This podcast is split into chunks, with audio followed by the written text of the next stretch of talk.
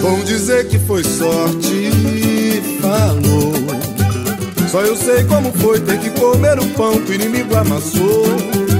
Nessa guerra constante, ser perseverante é fundamental. Pra manter sempre acesa no peito a certeza que o bem vence o mal. Carlos Fabra, político espanhol, descendente de uma longa família de políticos que remonta ao século XIX, condenado por fraude fiscal, principal responsável político pela construção de um dos aeroportos mais deficitários e com menos movimento da Europa, ganhou a lotaria nove vezes em 12 anos. Quando a benção chegar, nunca foi sorte, sempre foi Deus.